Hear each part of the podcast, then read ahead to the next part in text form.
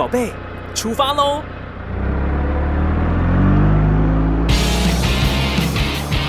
亲子加油站，帮您加满教养正能量。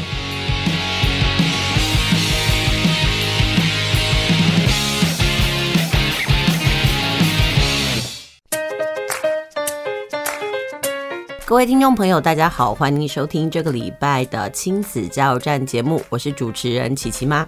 今天对所有的会考生来讲呢，应该是算松了一口气，因为他们大概努力了三年的这个国中会考呢，终于在今天结束了。不过呢，这琪琪妈呢，还是要提醒这个考生哦。呃，虽然刚考完试了，很想要放松一下，但是最近呢，疫情非常的严峻哦，每天的病例数都是以万位数字在增加哦，所以呢，希望各个考生们呢，还是尽量留在家里呢，不要出门哦。呃，毕竟呢，呃，疫情呢还是诡谲多变，然后还没有停歇，然后高峰期呢也还在那个进行当中呢，所以呢，还是希望各个孩子呢，呃，先缓一缓。嗯、不要这么急着想要出去玩哦，呃，避免增加这个感染的这个风险。那今天呢，想要跟大家聊些什么呢？呃，前阵子呢，琪琪妈呢，因为琪琪的同学呢，呃，确诊的关系哦，所以呢，居家隔离了一阵子。那就很想要跟大家聊一聊，不知道那个听众朋友，你们周遭的人呢，是不是都有这样子的经验呢？那在家里到底都做了些什么事情呢？那心情又是如何？那除了跟大家聊聊这个以儿童的角度呢，来聊一聊这个居隔的心情之外呢，今天呢还想要为大家介绍呃一本非常适合呢儿童阅读的这个桥梁书。因为疫情呢，被居家隔离的关系哦，很多孩子呢都必须在家里哦上线上课。那线上课呢又不比学校呢是大概一天呃这么多堂课在进行，可能有的时候就是早上一堂，下午一堂，所以孩子个人的时间就多很多。所以琪琪妈希望呢，可以在这段时间呢介绍适合这个国小生来阅读的桥梁书。那今天要介绍的桥梁书呢是呃。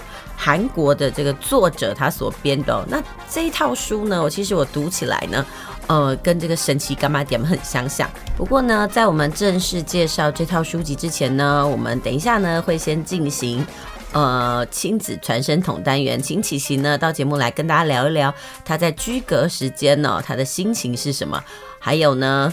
呃，他的感受怎么样？那我相信呢，可能很多人听到之后呢，也会觉得心有戚戚焉，尤其是国小生的孩子。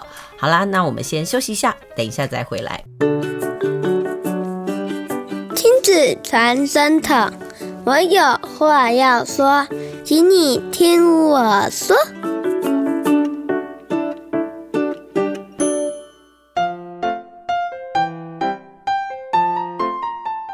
现在收听的是 FM 九九点五 New Radio 云端新广播电台，在每个礼拜天下午五点到六点为您播出的亲子加油站节目，我是主持人琪琪妈。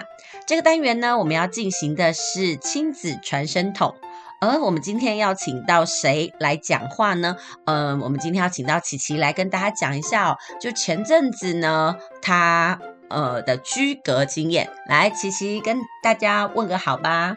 各位观众，大家好，我是琪琪。哎、欸，琪琪，你知道你今天要来节目跟大家聊什么东西吗？就是我同学确诊，我被居隔的事情。哦，那你可以跟我讲哦，就是呃，当初你同学知道你同学确诊，然后呃，你们老师到时候是怎么样告诉你们？哎、欸，你们要做居家隔离的。嗯，那一天呢、啊，就是就是觉得很奇怪，因为老师说。就是他检测还没有出来，就是继续上课。哦，你说同学检测没有出来，所以是继续上课。哎、那我问个问题哦，就是因为你们都没有打疫苗嘛，然后对于同学得到新冠肺炎这件事情，你们心里怎么想？就很怕啊。为什么？因为下课就会。找那个同学一起玩牌啊之类的，嗯哼，所以很担心会被他传染，对不对？嗯、好，那那天老师说啊，因为有同学确诊，所以大家可能都要被父母亲带回家的时候，全班大家有在讨论什么事吗？嗯，不能讨论什么，因为就是附近的同学就那样啊，就是、嗯、要是你想聊天的对象在第一排，可、就是你在第六排。嗯哼，没有办法讲，因为不能不能离开位置嘛。嗯哼，所以老师就会变得比较严格，对不对？嗯，好而且就是一开始啊，吃完午饭就会有一个下课，然后他就说大家都不能下课，都坐在位置上。嗯哼，然后那时候大家有没有很紧张？大家就一直讨论，就大声的讲说什么他会不会真的确诊啊？什么嗯大声说一些其他的事情。嗯、那有没有担心你们会被传染？有啊。嗯哼，那、啊、你们那时候心情就是是怎么样？就是怕怕的。嗯哼，因为大家都那个可能是媒体啦，或者是新闻报道都会说确诊之后很可怕，对不对？尤其你们又没有打疫苗，所以你们都会很害怕。好，那那天呢，我记得我们就接到老师的讯息，然后跟家长说，哎，赶快把小孩带回家，因为班上有确诊。我相信呢，我这样的例子呢，可能呃，在呃这个病例数呃一直增加的这个时候呢，我相信大家应该都不陌生。大家或多或少，如果家里有这个呃国中小学生的话，可能大家都会觉得说，哎，自己可能呃就是那个被拘格的这个对象之一啊。只是我也没有。想象说，哎，这个居隔的这个经历来得那么快。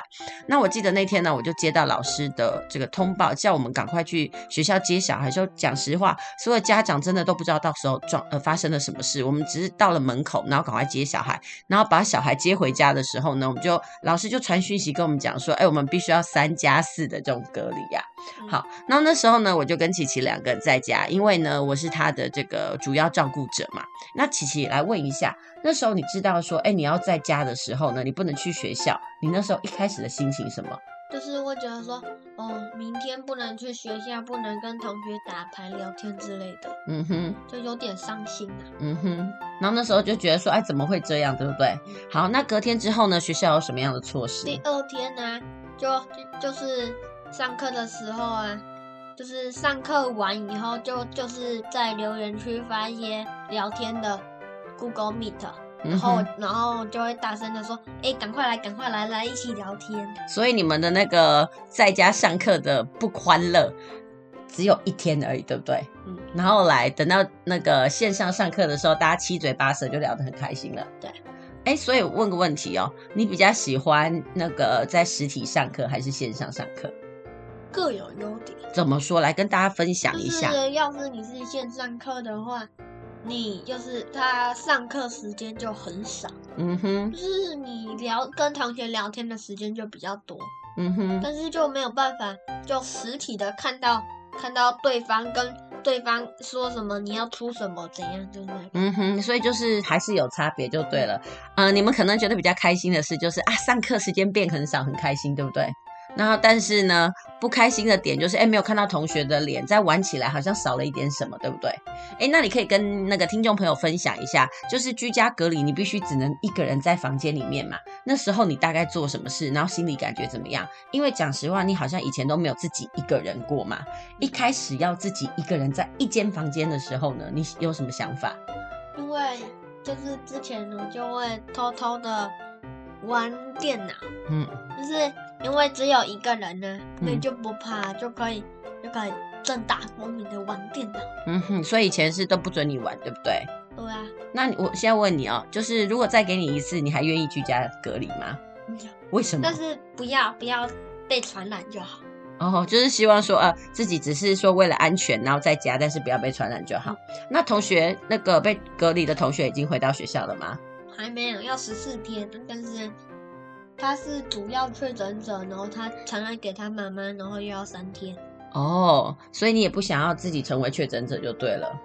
嗯，那那时候一知道自己可能会因为疫情的关系，所以没有办法上学。一开始的时候有一点点担心跟害怕，对不对？就很怕，然后同学他就会说，希望明天还可以看到你之类的什么的。所以那时候是因为不了解，所以很担心，就没想到居家隔离线上上课之后，大家都开心。哎呀，这真的是很糟糕呢。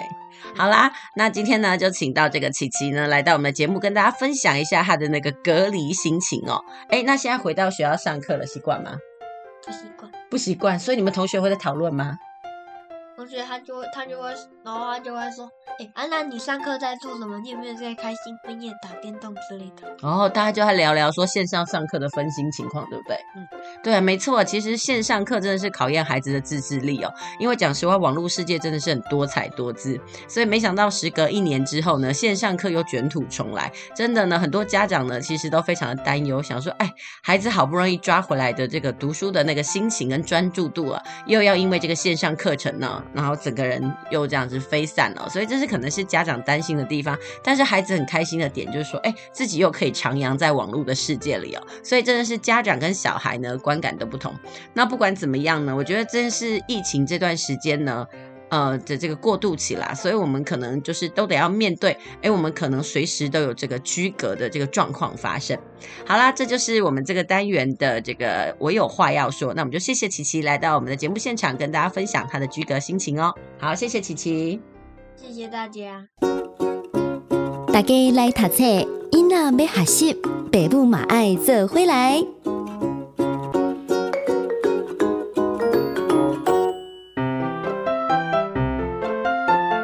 续回到我们的节目，您现在收听的是在每个礼拜天的下午五点到六点，在 FM 九九点五 New Radio 云端新广播电台为您播出的亲子加油站节目，我是主持人琪琪妈。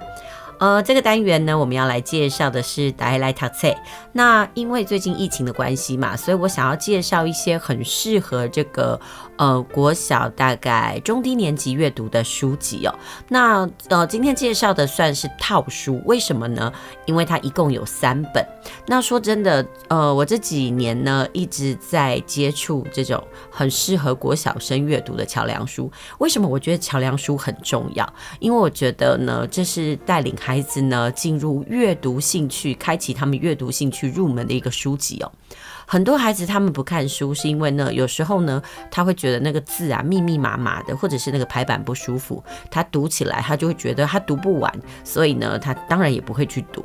但是如果有那种书呢，它的行距够大，然后字也够大，孩子呢很简单的，他就会发现，哎，我可以驾驭这本书。那我相信呢，孩子在阅读起来呢，呃，他的这个完整度会好很多。当然，无形当中也可以培养他阅读的成就感跟自信。那更重要的是可以培养他阅读的兴趣。我们常说要培养一个小书虫并不容易哦，除了家庭环境以外呢，其实还需要呃我们选对书目哦。那所以其实有很多家长常常在想，哎，我要怎么样才能让我的孩子爱上阅读呢？而不是一种很呃。强制性的呃逼他去看书，那我就觉得其实书是一个非常好的这个休闲读物，但是重点是我们要怎么样找到好看又有趣的那个入门呢？所以这几年呢，有越来越多的桥梁书呢做了这样子的事情。那今天呢，我想要介绍给大家的是韩国的作者呢，呃金李李他所写的这一套书叫做《愿望年糕屋》。那我觉得说，其实在这本书里面啊，不管是绘画的风格啦，还是他的写作，其实真的很有这个呃韩国作品的这个味道哦。我不知道听众朋友你可不可以分辨得出来，呃，就是日本的这个儿童故事跟韩国的儿童故事的差别。其实我觉得在那个绘画的风格上呢，就有很大的不同。其实你会觉得说，哎，日本的话可能走的是它的绘画风格会比较细致，然后呢比较有那种。呃，神秘感，而这个呃韩国的话呢，呃，我说真的，他的人物画起来通常都不是很好看。那不过呢，他有一种很淳朴的味道，就是有那种木造小房子啦。不过呢，我觉得那个日韩文化很相像，所以他们在画风上的的那种布局啊，应该都还蛮雷同的。不过呢，这中间的差别呢，还是要听众朋友你自己去翻阅才知道。好啦，那我们今天要介绍的这本书叫做《愿望年糕屋》，它总共有三本哦。那先来介绍一下这个作者的背景好了。这个作者的背景呢，是这个儿童福利系毕业的，不过呢，他长久以来都是进行这个课外写作指导。呃，他也通过了这个韩国儿童文化协会每个月出刊的儿童文化专业杂志呢，正式出道呃出道哦。他有这个儿童绘本。有许多的儿童绘本，还有青少年小说，其实他的著作还蛮多的。那呃，为什么我们这次要介绍这个愿望年糕屋呢？其实，在读这一本书的时候呢，我都会不免哦，跟前阵子呢，呃，很红的这个一个日本的这个桥梁书来做比较。那个那本书呢叫《神奇伽马点》，其实《神奇伽马点》有人说它就是儿童版的解忧杂货店啦。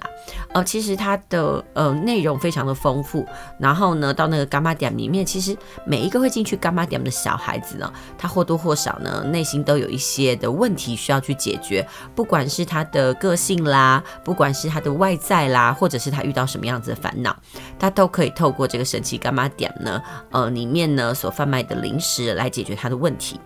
啊，那我这次要介绍的这本愿望年糕屋呢，其实有异曲同工之妙，就是说呢，在这本书里面呢，呃，它总共有分三集，那它每一集呢，呃的主人翁设定呢，都是有一个主角，那。这里面会让孩子在读起来的时候觉得很有亲切感，是因为，诶，他会觉得，诶，这主角跟我一样，诶，都是国小生，然后他所遇到的困难好像也跟我一样，诶，所以孩子会在这个过程当中得到共鸣。说真的，这本书你到底要把它怎么样定位哦？很多人说，呃，这本书可能算是一本孩子儿童的品格书吧。比如说，呃，可能他会提到孩子在人际关系的相处上可能会遇到什么样的问题。然后，比如说他很容易动怒啦，或者是说他有手足上的问题，他到底会该怎么面对？嗯、呃，很多时候呢，孩子也有这样的问题，但是他不懂得如何说出口。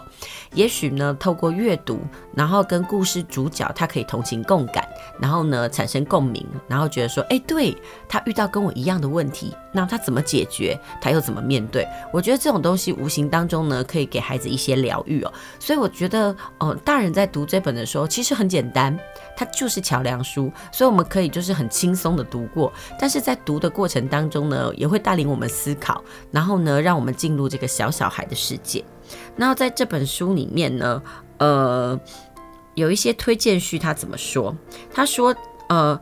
愿望年糕屋这套书所设定的故事情节哦，还有这个主角呢，很明显的都是为了孩子在学校或家庭生活中所遇到的困难与烦恼设计的。所以呢，无论是角色的心境啦，对事情的反应啊，其实这个作者他的捕捉都非常的到位，而且重点是故事很有趣。比如说，可能呃考试的时候啦，遇到想要上厕所啦，然后呢，他觉得呃那个学校厕所好脏，所以他就是不管三七二十一冲回家上厕所的那样子的问题。很多孩子呢，其实他读起来都会觉得说，对对对对对，我超级讨厌学校的厕所，好恶心哦，我都不敢上。我不知道，嗯、在收音机前的听众朋友啊。你们家会不会也有小孩子呢？呃，在学校的时候根本就是憋着不敢上厕所，原因是因为他们觉得学校的厕所太脏了。那其实，在这本书里面的推荐序里面就讲到，很多时候呢，我们无法向孩子直接谈论某件事情。说真的，也许孩子也不愿意跟你谈。嗯，因为当有些次次事情呢，赤裸裸的被摊在彼此面前的时候呢，可能彼此都会受伤。这时候，故事就可以起了延伸的作用。孩子在阅读的过程当中呢，会产生移情，然后透过故事来整理自己可能说不出口的遭遇或心情。换而言之呢，可以透过阅读找到情绪的出口，然后理解了整件事情的样貌哦。呃，参考这个故事所提供的观点跟解决方法呢，呃，也许就可以帮孩子呢来自我成长。然后，所以呢，孩子也容易在这个故事的视境内呢，预先模拟，也许他们可能未来会呃面临到的情境，提前找到应对的方法。嗯、对于这个社会的规矩啦、道德的培养、习惯的养成，都一定会有呢适当的帮助。我觉得也是哦。如果说呃你有些东西想要跟孩子讲一些规范，但是说真的，没有人喜欢听别人碎碎念，也没有人喜欢呃。听这个长辈呢，一直告诉你说你哪里不对啊，你应该怎么样？比如说在这本书里面就有提到有一个小男孩叫将军，他有个手足，然后他就觉得爸爸妈妈好偏心哦，好像都对弟弟特别好，所以呢连带的他对弟弟就很讨厌。然后还有呢，他是一个很想要努力用功的孩子，但是很可惜的是，他觉得他念书不得法，他没办法专心。然后，所以成绩都考得很烂，所以呢，家长呢常常骂他。我觉得这个对于有些学业成绩低落的孩子的时候，他在读这些书的时候，他都会突然觉得说：“对对对，我就是这样，呃，我很努力了，但是我的家长看不到。然后在这样的过程当中呢，呃，其实也可以学到这个故事当中的主人翁呢，他怎么在吃完了年糕之后对自己的心里喊话。我觉得这个或多或少对小孩有一些疗愈的作用哦。那我觉得这本书最特别的地方，就是他在书每一本书的后面呢，他都会安排这个亲子阅读的这个问答。呃，我觉得这是一本很适合亲子共读的书，就是爸爸妈妈可以很快速的看过，然后看完了之后呢，呃，再跟孩子一起来讨论。那它里面提到的东西呢，呃，都是这个书里面提到的情节，比如说它每本书都会有三个附录，呃，第一个附录就是亲子思考时间，他会从这本书里面主人翁所遭遇到的心情啦，还有这个困难呐，然后问问孩子怎么想的，然后还有他们的解决对策，然后接下来呢。呃，还有附录二，就是如果你是主角的话，你会怎么做？那附录三，我觉得这个部分呢，就很适合培养孩子的读写能力，因为这一部分就是画一画我的愿望年糕。讲实话，这个愿望年糕屋都是为了故事的主角而设计的。其实它都有个固定的桥段，就是遇到问题的主人翁，他们在回家的路上，他们呢很像鬼打墙似的，不管怎么样都会。遇到一间写了他名字的愿望年糕屋，然后呢，他就会进去。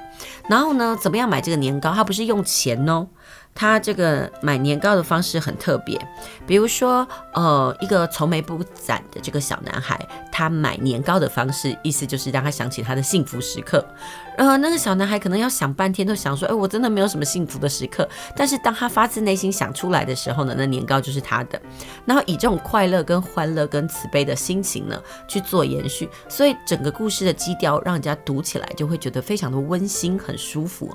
所以我就觉得说，这个东西很适合提供给呃这个中低年级的孩子来阅读，因为他在阅读的过程当中呢，可以激发他们的天真，那其实也可以让他们再想想生活中也许是充满。希望的，也许他可能在某些事情上呢被责怪、被责罚，但是呢，他也可以透过一些不一样的心情的转换，然后让自己好过。所以我就觉得说，呃，这本书呢是一个很值得这个孩子阅读的这个桥梁书哦。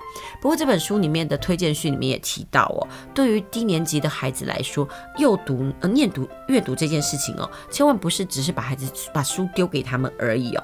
因为呢，这一类不过是一种打发的行为。最好的方法啊，就是能够在孩子阅读的过程当中，或者是他们在阅读之后呢，积极的给予协助帮忙，会让孩子呢对这本书有更深刻的理解。其实这就是所谓的亲子对谈啦，就是呃，我们可能在丢一本书给孩子之前，我们先阅读过。然后再来跟孩子一起读完了之后呢，跟他一起讨论书籍的内容。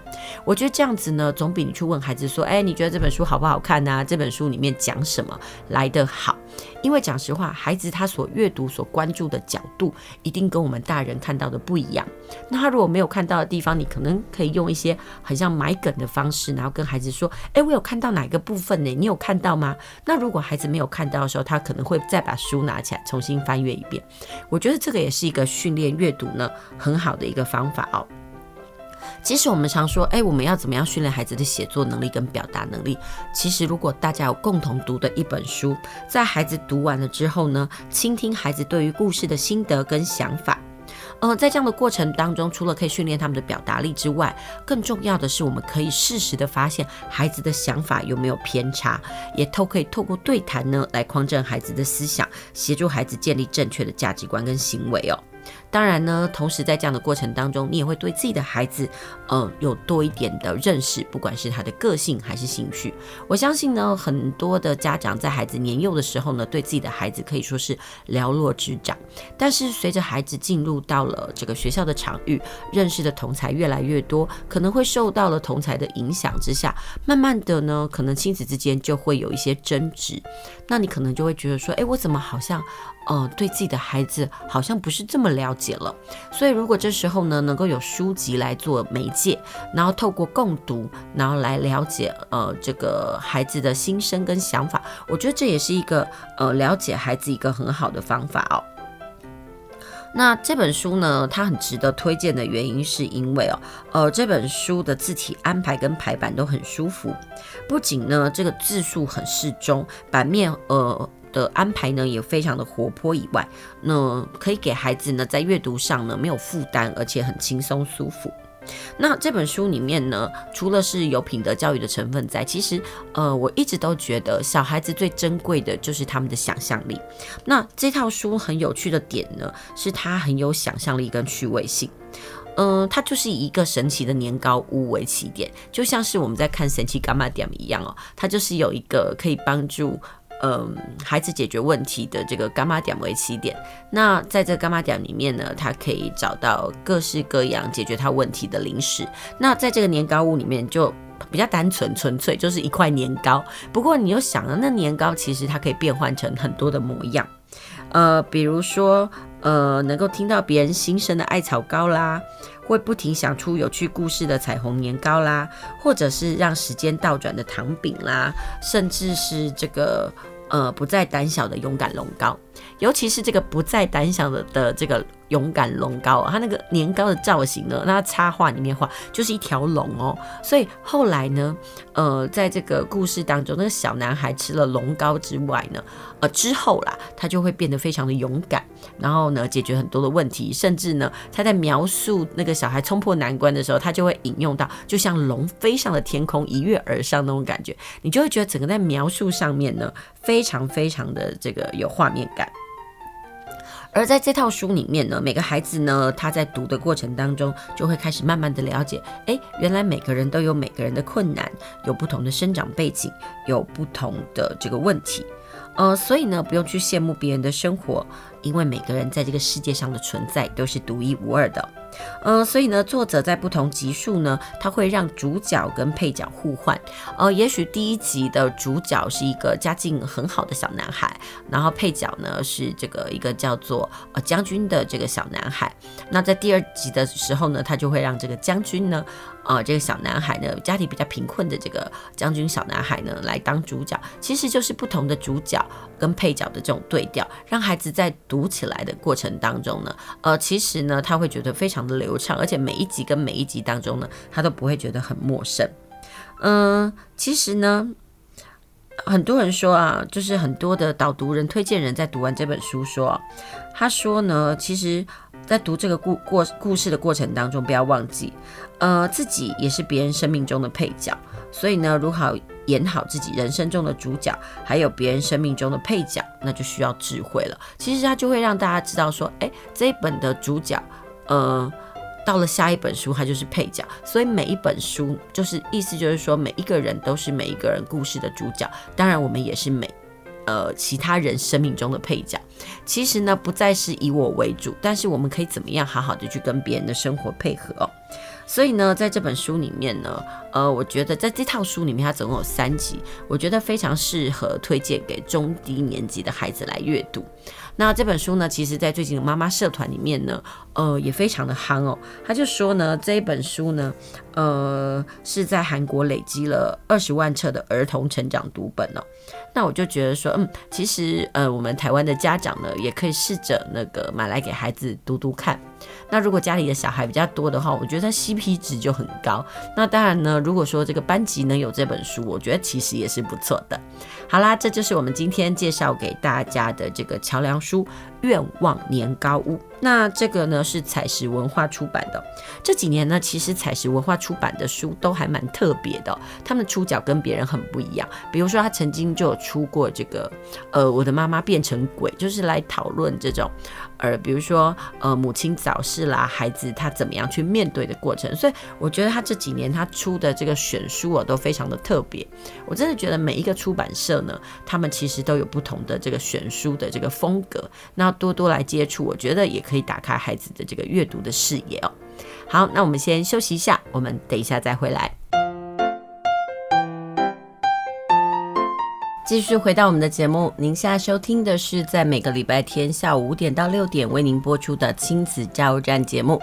呃，在这一段的节目当中呢，我们想要为大家介绍一本很适合父母来读的书哦。呃，尤其是你的孩子目前是正值青少年阶段。呃，我相信哦，很多的家长呢，对于孩子迈入青少年这段青春期呢，一定会觉得很头痛，因为呢，这时候的孩子就跟小刺猬一样，他们呢充满了很多的愤世嫉俗，或者是情绪的不稳定。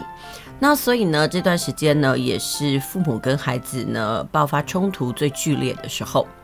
嗯、那我今天要介绍的这本书呢是。我想遇见这样的大人。这本书呢是儿少智商专家青秀的五个技巧，打开青春期孩子的心房。呃，为什么我想要介绍这本书呢？其实这个也关系到我最近有个朋友哦，他发现他的跟他的儿子呢，好像嗯在沟通上呢总是剑拔弩张。那儿子对他讲话的态度不是很好，然后呢常常要针对他们儿时过往的记忆呢。来起争执，那通常呢，母子两人讲话没有多久呢，就开始呢烟硝味十足，所以很多时候呢，根本就没有办法好好谈下去。那其实不管是儿子还是妈妈，其实都非常的爱对方，但是呢，就是在情绪上呢没有办法跨过去。所以那时候我就在想，哎，到底有没有一本书，呃，可以帮助他怎么样跟他的孩子来沟通？那其实说真的，呃，这一本呃，我想遇见这样的大人这本书，我其实摆在我的案头上很久了。那我呢，通常就是大概是随意翻一下。说真的，嗯、这本书它讲的是一个怎么打开青春期孩子心房的一个技巧。嗯、呃，可能因为呃，琪琪妈跟自己的孩子，我觉得算沟通良好。其实我觉得，身为妈妈来讲，孩子会跟你讲心事，然后会。呃，跟你分享学校的事，不管是他遇到的公平或不公平哦，哦，他都会跟你分享，而且跟你是像朋友一样没有距离的沟通。我觉得这对妈妈来讲是一个很大的鼓舞，代表说你在呃当妈妈的这个职业上面呢，呃，你得到了你雇主的信任哦，至少对我来讲是这样。所以呢，这样的沟通技巧呢，呃，也也就是说，这本书对我来说呢，可能它的迫切性没有那么高。嗯，虽然我跟我自己的孩子没有什么样子太大的问题哦，但是呢，当我看到朋友跟他的小孩有这样沟通上的问题的时候呢，呃，我总想要想说，诶，到底该怎么样来帮帮他？所以呢，我就把我案头上的这本书拿出来再翻，然后在翻的过程当中呢，我就真的有很强烈的感受，觉得说，嗯，真的。如果听众朋友啊，你跟你的青春期的孩子呢，正面临着这种剧烈的青春期风暴，那你其实真的很想跟他沟通，但是总是屡屡不得法。意思就是你讲你的，他做他的，然后他你每次的要求他都没有办法做到，或者是他对你总有很多怨怼的时候，我真的强烈的推荐呢，真的可以来看一看这本由远流出版社所出版的《我想遇见这样的大人》。那这本书到底在讲些什么呢？我们先来介绍一下这个作者好了。这个作者是韩国人，他叫李林淑。呃，他曾于成均馆大学研究所呢，专攻儿童心理与童书。他现职是儿童青少年智商中心的所长哦。他负责的就是这个青少年的心理智商与沟通。呃，他非常强调父母与子女之间沟通的温馨力量。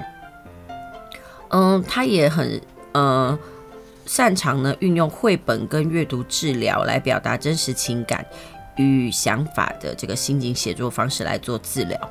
那其实你在他的书里面呢，他其实除了讲方法，他也把他的实例呢分享在书里面。所以我觉得这个本书呢其实还不错。这本书讲实话读起来没有那么多的理论，没有让人家觉得很困难。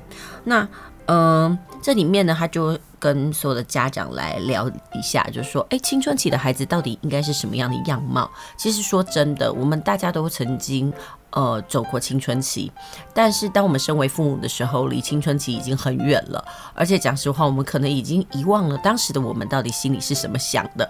毕竟人都会长大，然后也会健忘嘛。所以呢，呃，很多时候呢，很多的家长都会禁不住说，为什么我家的孩子是这样呢？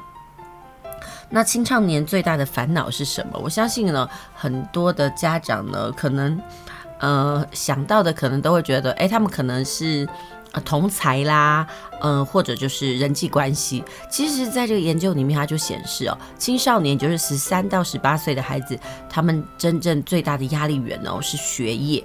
那讲到这个部分，而且占了大概四成多。提到这个部分呢，很多家长可能就有意见，就觉得说，诶，如果说绝大部分的孩子他的烦恼源是课业，那为什么他对于他的课业表现得这么漫不经心呢？那在这本书里面就提到，有时候孩子的漫不经心是他提出来，呃，他的困难，他是在求救，只是我们读不出来。有时候逃避也是一种孩子呢解决问题的方法。他说，在这本书里面呢，他在呃要提到怎么跟青少年沟通之前呢，我们应该要知道呢，呃，青少年的五个心理状态。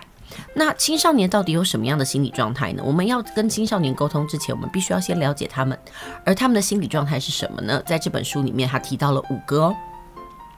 第一个就是父母的回馈呢，要可以决定了孩子他们内心的方向。举个例子来讲，很多时候呢，我们是不是有时候都会跟孩子来聊天，然后呃，孩子会跟我们讲说，比如说他在学校啦发生了什么样子的事情啦，然后呢，或者是说发遭遇了什么事，比如说他跟你讲说，诶，他成绩不好啦，或者是同学不理他。绝大部分的时候呢，我说真的，呃，我们大部分的父母呢，一定是先。丢下一句指责，说对你就是这样子，难怪人家不要理你。其实这就是一个很负向的回馈。那在这本书里面，他就讲说，如果你想要跟你的孩子好好沟通，你就必须提供正向的回馈。什么叫正向的回馈呢？意思就是说，呃，我们要用正面的语言来鼓舞孩子，呃，不要用对或错，或者是做得好或做得这个不好呢，来评价孩子。这个东西只会让孩子受挫。所以呢，嗯，在这样的沟通技巧里面，他说我们在面对孩子的呃任何的回应的时候，我们应该不以成败来做判断，然后呢，要想办法把青少年的自我效能与学习乐趣提到最高。那什么东西是有效的回馈呢？呃，这里面就说过，其实呢，称赞远远比处罚是更有效的，因为呢，在称赞的过程当中，孩子会产生自信，然后呢，也会提升他们的自我效能与控制力。嗯、那如果孩子的成效好，可以，我们就要给予能力上的认同。那如果他表现不好怎么办？我们就鼓励他要努力改善，有助于让孩子呢积极的自我认知。所以这个东西呢，跟我们传统的教育呢有很大的不一样。因为我们通常在孩子考试考不好啦，或者是说遇到任何问题的时候，我们通常都是负面的批评。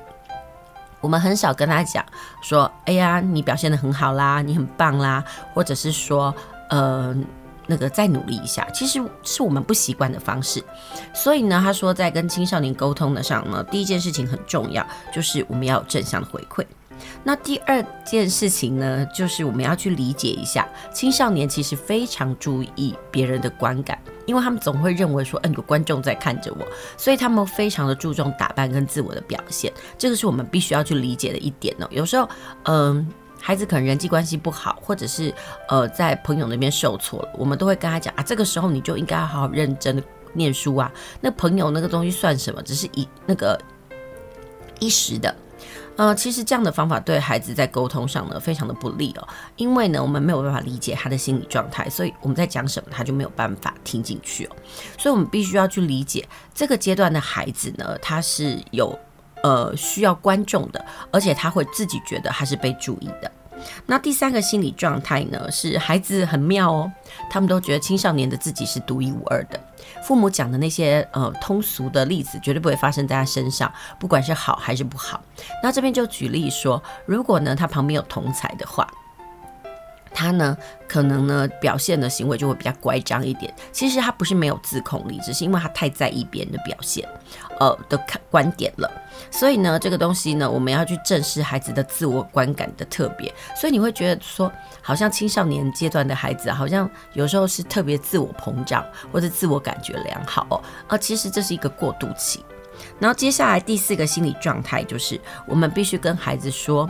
呃，要想办法试着照自己原始的个性呢，来呃生活。比如来说，这个孩子就是一个内向的孩子，那你不要硬要逼他去做一些外向的事情，或者是说他本来就是一个外向的孩子，你就硬要他那个乖乖的。嗯、这个东西不是让孩子为所欲为哦，而是贴近孩子的性向而去做事，让他那个能够发挥他自己原始的那个样貌，这样孩子才不会觉得很勉强。像有些孩子就是讨好型，他为了让那个家长安心呢，不管什么他就带着微笑啦，呃，或者是什么都好，他不敢把自己真实的个性表达出来。那这样子久而久之，孩子很容易会有忧郁跟压抑的现象，所以这是我们在跟孩子沟通的时候呢，需要理解的一件事。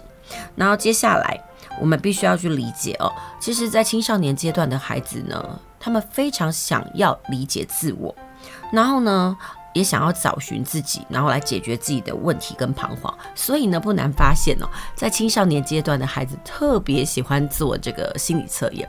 我也有发现这件事情哦，比如说我在课堂上讲课的时候呢，然后提出一些心理测验，很多孩子就很跃跃欲试哦，他们就很想要了解一下自己是什么样子的个性。好。那在讲完了那个孩子，我们要跟这青春期的孩子沟通之前，要先认识他们的这个心理特征之前，那接下来要知道怎么样跟他们沟通。其实跟青少年的沟通方式呢，有很大的不一样。那这边里面呢，他就提出了五个这个方法。第一个方法叫做停止。什么叫做停止呢？意思就是说，其实很多的父母啊，在跟孩子沟通的时候，他都会选择谩骂。这时候呢，或者是跟孩子说你应该要怎么做，那这里的停止其实就是停止呃争执，然后或者是说把自己可能惯性呢批评啦，或者是指导的方式先缓一下，就是让孩子有自主权，然后甚至呢相信他自己可以做得好。那其实这个方法呢，我也在跟我的朋友啊，呃。叫他来尝试看看，比如说他常跟儿子就是可能讲没几句话就一言不合就吵架，我就告诉他说，我们先试着 stop。你跟儿子发现说，哎，你们可能在聊天的过程当中又快要起争执的时候呢，你可以跟你的儿子说，来，我们先暂停。因为讲实话，沟通当然是为了达到那种双向的一种交流，但是成为呃互相之间的吵架，我觉得这就不是一个很好的沟通。也无助于这个彼此之间的关系，所以我就教他一个呃可以操作的方法，叫做停止，停止我们的争执，然后停止我们的意见不合，甚至提呃停止哦，我可能惯性对孩子做的那些方式，这是第一招。那第二招是什么呢？就是一起笑。说真的，有一句话叫做“一笑泯恩仇”啊，你就想看哦，每次跟孩子都剑拔弩张，你有多久没有跟他一起笑呢？那什么东西叫一起笑？其实，呃，比如说可以制造一些欢乐的片段，比如说可以跟他讲个冷笑话啦，然后呢，可以跟他开开玩笑。其实，在笑的过程当中呢，很多的防备就可以放下，这也是一个很好的心法。然后接下来呢，其实对于孩子的所作所为呢，我们必须要一个口诀，叫做相信。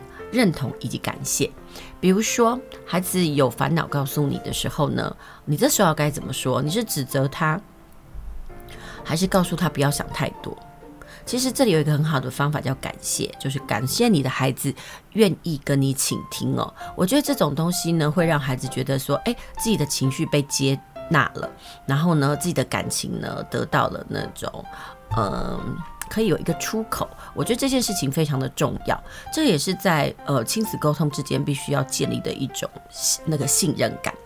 好，那第四个方法呢，就是要了解孩子的积极意识。就其实每个孩子都想要改变，也想要做得很好，只是呢，他们呢就是很喜欢逞强。那关于这部分呢，该怎么做？